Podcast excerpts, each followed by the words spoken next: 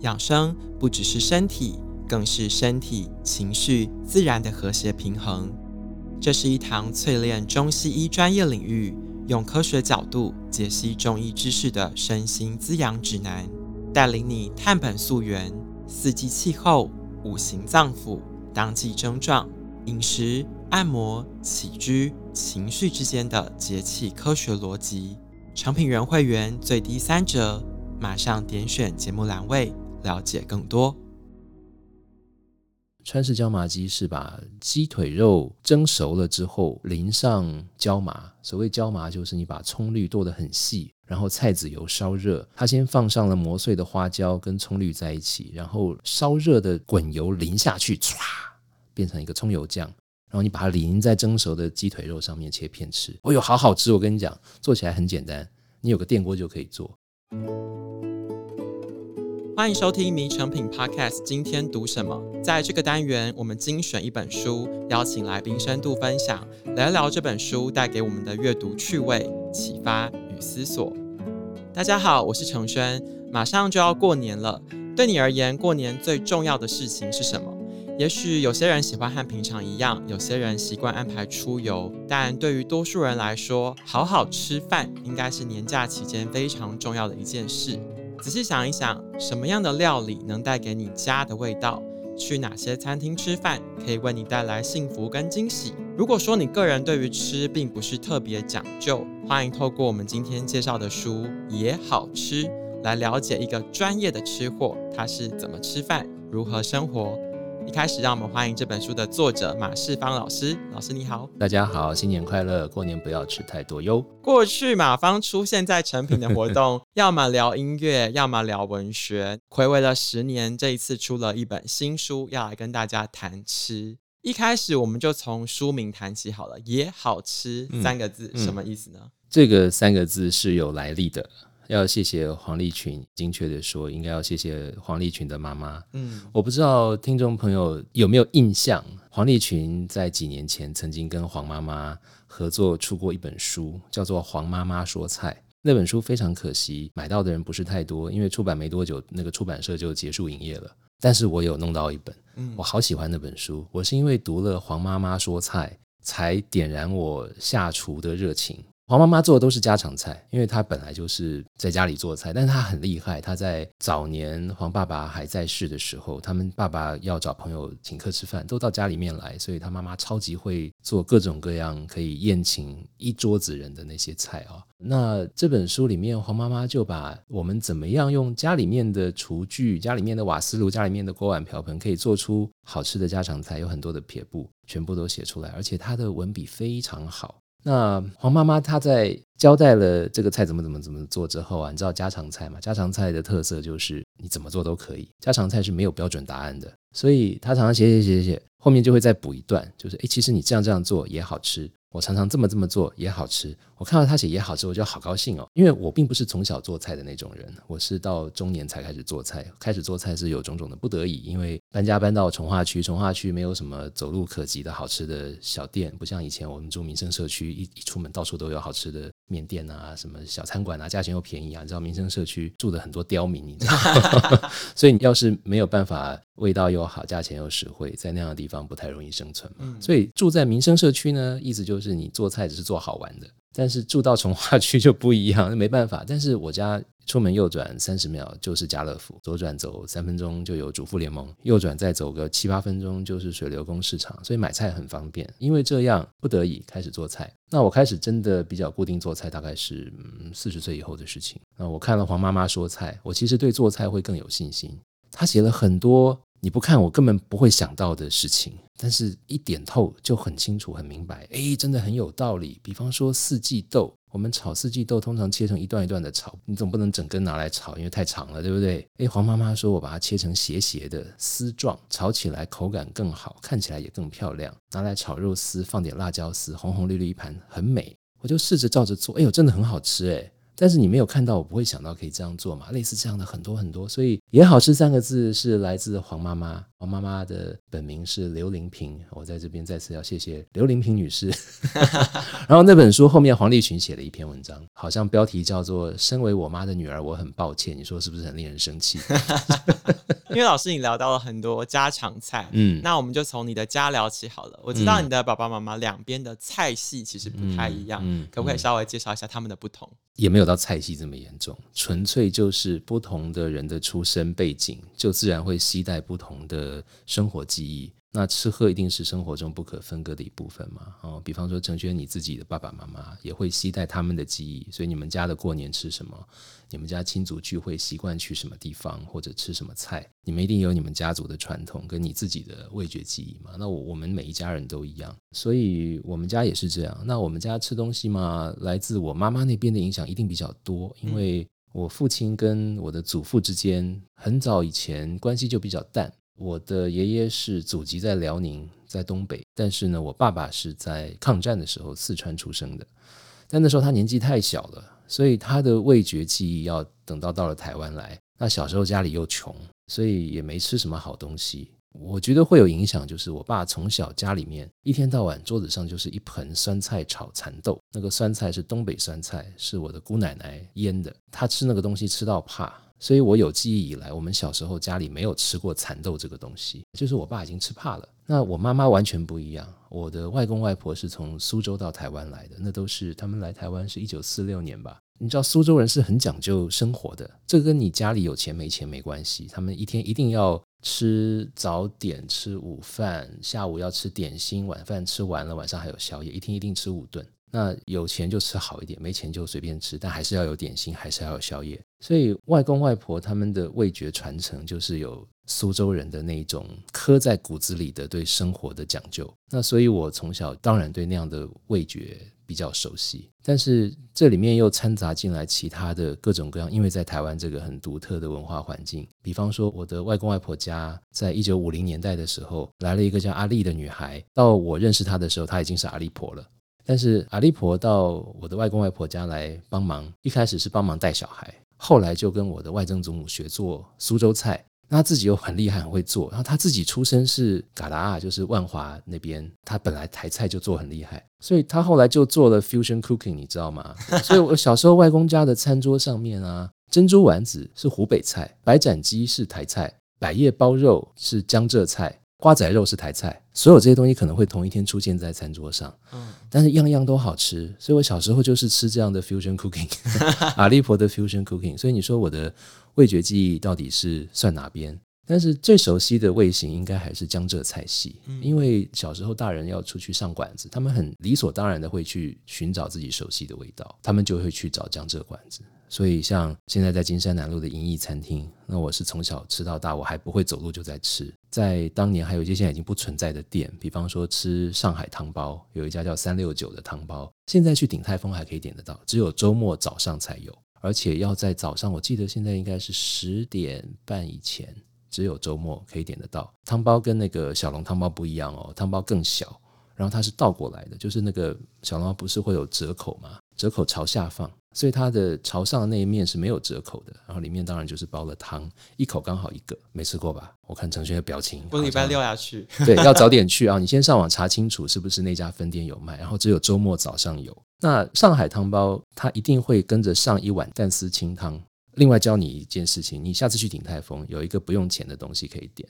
就是清汤，鼎泰丰可以点清汤，清汤就是大骨汤，上面飘一些葱花。你要是点蒸笼或者干面，你就点一个清汤，它菜单上就会打一个清汤，但是价钱是零元哦，非常好喝。但是蛋丝汤跟清汤不一样，清汤是大骨汤底，蛋丝汤是酱油汤底。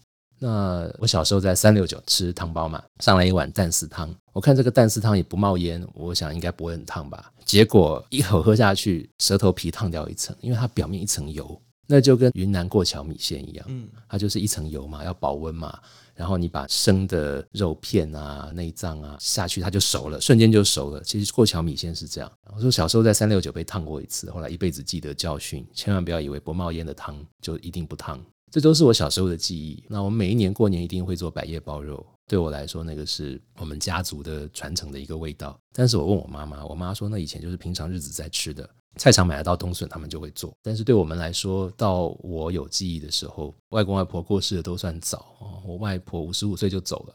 我那时候才小学三年级，外公过世的时候，一九九零年我刚上大学。那在这之后，我们就变成每年只有过年的时候会做一大锅百叶包肉，所以百叶包肉对我们来说就变成是我的家传的味道。所以你说这个味觉记忆大概就是这样。那我爸爸呢？你说他东北人有什么传承吗？其实小时候也没过过什么好日子。然后东北人，你说对吃很讲究吗？东北的老百姓对吃没有很讲究，还好。我爸每次讲起来就是说，东北人心目中至高无上的美味是什么？就是饺子。哎，过年就是吃饺子，宴客也吃饺子。那东北菜你想到什么？酸菜白肉锅，那算是很豪华、很不得了了。但是你从江浙的眼光看，那东西还是蛮粗的嘛。我的书里倒是有写到一个是东北系统的 一个菜，是传承到我这一代还会做，就是茄饼。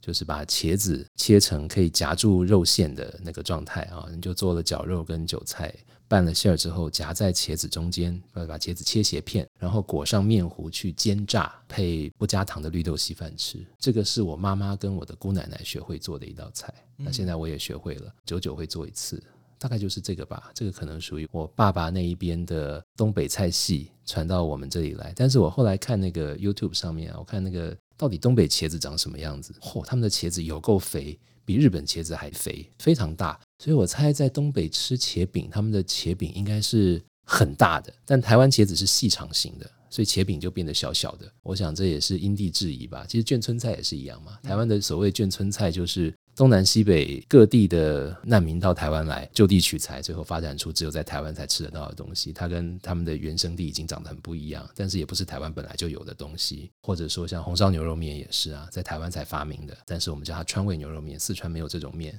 对，都是一样的道理。在这本书里面呢，老师你分成两个部分，上半部是念想，就是大概你刚刚跟我们聊那些你从小到大关于味觉的养成跟记忆。那下半部是做菜，像你自己说，你是四十岁过后才开始有这个做菜的经验。那一开始我想要请你聊一聊的是，平常你跟你太太是两个人自己在家里做，嗯嗯，有时候三五朋友一起去你家宴客的时候，人少的时候，人多的时候，你各自会拿出什么菜来？四十岁之前也会做啦。只是没有做菜的急切性啊，因为外食很方便，做菜就是我刚刚讲做好玩的而已。但是真的要磨练手艺，一定还是要常常做啊。所以四十岁之后，因为种种的不得已，再加上后来的疫情，就真的没办法，必须在家天天做菜，才变成比较习惯做菜的状态。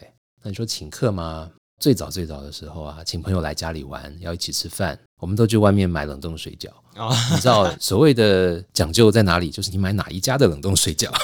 我不会去买那个超级市场卖的那种冷冻水饺，会去买我们觉得很不错的师傅煮水饺，也有煮水饺的讲究啊，对不对？你总不能煮破了嘛。当时就是这么简单吃，然后大家在你带个甜点，我带个卤菜，也就一桌菜了。那那时候真的就是这么不讲究，但大家也一样开心嘛。因为朋友聚会，重点从来不在吃多好，而是朋友在一起聊天，对不对？那你带瓶酒来，我们一起喝；你弄点卤菜来，就可以下酒，这样就很好啦。但后来自己开始慢慢下厨做菜，蛮有意思的。像我们这种啊，半路出家的，开始做菜，然后慢慢慢慢做出一点信心来，就会想要去挑战一些有点炫耀性的大菜。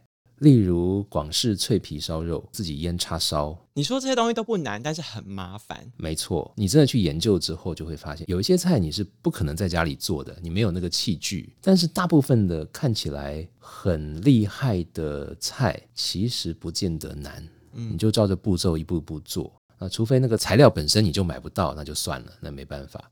然后不太像是可以在家做。但是真的研究了也就做了，比方说江米藕，就是糯米塞在藕节里面，然后是一个甜点嘛，切片了吃，那个通常都是在外面餐馆才会吃得到。嗯，前阵子在家里也做出来了。哦，诶，你真的去做就发现，真心也没那么难，就是麻烦一点。麻烦在哪里？就是把米塞到藕里面有点麻烦，你要一直拿那个筷子捅那个藕的洞啊，然后糯米塞进去，再一直剁。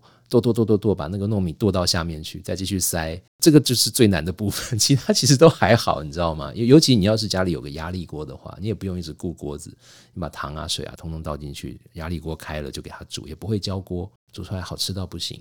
就会挑战一些这样的东西啊。那假如是从小就一直在做菜，或者家庭主妇做菜是要喂饱家人的。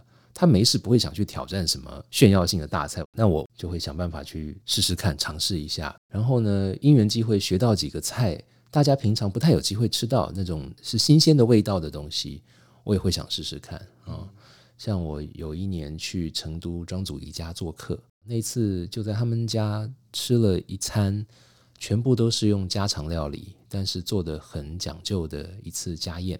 那那次我就吃到什么叫做正宗的麻婆豆腐。我们麻婆豆腐每个人都吃过。但是麻婆豆腐传到台湾或传到日本，就发展出在地的版本。比方说，我们在餐馆点，常常是用猪脚肉，用冈山豆瓣酱，弄点葱花，也很好吃，也没有不好吃。但是川味的麻婆豆腐跟台式麻婆豆腐就是完全不同的东西了。那你传到日本去，日本麻婆豆腐家庭主妇做就会加味增，吃起来是甜甜的啊，也会弄点辣椒，但是不会那么辣。但正川味麻婆豆腐一定要用花椒，一定是用牛角肉，然后一定不是用葱花，一定是用蒜苗。最重要的是什么呢？是油。四川人做菜，川菜的灵魂就是四川菜籽油。那个东西呢，台湾以前是买不到的。所以你到了台湾，我们就用沙拉油啊，用花生油啊。那到了日本，用他们的玄米油啊，就不可能有四川的那个味道。所以成都那边的朋友就帮我买了一瓶菜籽油，一大瓶哦，一公升装的，我就扛回来，托运回来，用了很久，那个就可以做出正川味。现在台湾买得到菜籽油了，所以可以做出正川味啊。那在家做就觉得哇，超爆赞！还有花椒，以前我们买花椒啊，菜场有时候超超级市场也会买得到，但是常常都看起来发黑呀、干干的，没有很诱人的样子。我们以为花椒就该长这样，你知道卤包拆开来看，那个花椒就长这个样子嘛？但真的好的花椒不是的，真的好的花椒红是红，绿是绿，很漂亮的，而且那个麻香的味道，你还不用磨它，你打开包装就哇，整个冲上来。那现在台湾也有花椒达人在卖，可以买得到非常非常好的花椒，所以现在现在台湾可以做得很好。那那时候我在祖仪家还吃到川味的椒麻鸡，他们听到椒麻鸡三个字想到都是泰国餐厅卖的椒麻鸡，是裹面炸了淋上甜酸酱那种椒麻鸡嘛？但川式的不是，川式椒麻鸡是把鸡腿肉蒸熟了之后淋上椒麻，所谓椒麻就是你把葱绿剁得很细。然后菜籽油烧热，它先放上了磨碎的花椒跟葱绿在一起，然后烧热的滚油淋下去，唰，变成一个葱油酱。其实葱油鸡，广式葱油鸡也差不多是一样的做法，只是葱油鸡不会放花椒。川式椒麻鸡会用菜籽油加上花椒，然后拌一点鸡汤，那个就是淋酱，然后你把它淋在蒸熟的鸡腿肉上面切片吃。哦哟，好好吃！我跟你讲，做起来很简单。你有个电锅就可以做，我就学会了这个菜。后来回家请客，就做这个给大家吃。哎，没吃过这个东西啊？你说椒麻鸡啊，不就泰式椒麻鸡嘛？想说马芳是不是要炸鸡腿给我们吃？哎，不，不是，说来是这样一个啊，上面全部是翠绿的，然后一吃不辣，是麻。嗯，因为花椒不会是辣的嘛，但花椒有个麻劲儿啊，那它跟菜籽油、跟葱绿的那个甜甜的香味，跟鸡肉整个融合在一起，很好吃。大家吃了就觉得，哎，没吃过这样的味道，很新鲜。所以在家请客就出一两道这种大家平常没吃过的菜。不知道大家听到这里有没有一种越听越饿的感觉？这样就对了，这样就对了。到时候马芳老师在国际书展也会有一场跟黄立群的对谈，主题就叫做“越听越饿”。对，如果大家觉得津津有味的话，也欢迎参加这个活动。二月二十五号国际书展最后一天，傍晚六点钟，这个时段真的是会让你越听越饿。听到这里，我觉得如果大家很饿，他又没有办法马上下厨，他可能想要走出外面的馆子吃饭。嗯，那我有点好奇哦，就是离家在外，其实在不同的时间点，你有一些不同的味觉记忆。嗯，比如说你从学生时期你就觉得说一间酷的店必须要有好的音乐，我很好奇啊，你当时的酷跟你现在对酷的想法有没有什么不一样？说真的啦，吃东西就是专心吃东西，没有很介意它是不是一定要放什么很厉害的音乐，不要太干扰就好。我真的有碰到过蛮干扰、很烦，就是我是去 很贵的、很给掰的那种。超高级餐厅有够贵的，结果音乐放的很不行诶，构成一种干扰，你知道吗？但是有时候店里他对于听觉会有想法，嗯，那我就会很感动，很感激。这个所谓的 fine dining 就是那种一个人几千块才出得来的那种店啊，啊，这些年也去过一些地方啊，他们各自对于自己的音乐都是有一些想法的，多半会放不会干扰客人的音乐。但是他们都有一点想法，比方说有的会放古典音乐啊，有的会放不会太干扰人，但是很有品味的，比方说 ambient 的音乐，就是电子的音乐，但是不会是那种侵略性很强的。但我前一阵子在高雄吃 Mark L Cube，那是很厉害的一个 fine dining 的厨子做的，厨子他把他自己的生命经验整个。灌注到他的菜色里面，所以他的音乐也是他的生命经验，对他来说很重要的记忆。所以你就会在里面听到什么呢？会听到八九零年代的台湾流行金曲。那你觉得这样听会不会很像啤酒屋？不会，因为它的音量调得刚刚好，所以听起来很 OK。听陈淑樺、听伍佰啊，听任贤齐啊，听李宗盛啊，配他的 fine dining 的那些菜，整个味道非常搭。你不会觉得那个东西是不对的，因为整个气质是合的，而且是很优雅的，就对了。我觉得那很厉害，那非常非常高明。因为要是音量再大一些，就会有点像啤酒屋了。嗯，要是音量再小下去，你就听不到了。那刚刚好，然后跟菜色的搭配，它的选曲也都很 OK。所以我那次印象还蛮深刻的。那个就是他当年在国外学艺的过程里，这些歌都是他的乡愁的慰藉嘛。所以那就是我很印象深刻的一次体验。其实这些年有一些朋友听说我在家做菜，也会问：哎，那马芳你做菜的时候都听什么音乐？这个问题真的很不容易说，因为老实讲，就是做菜的时候怎么可能听音乐？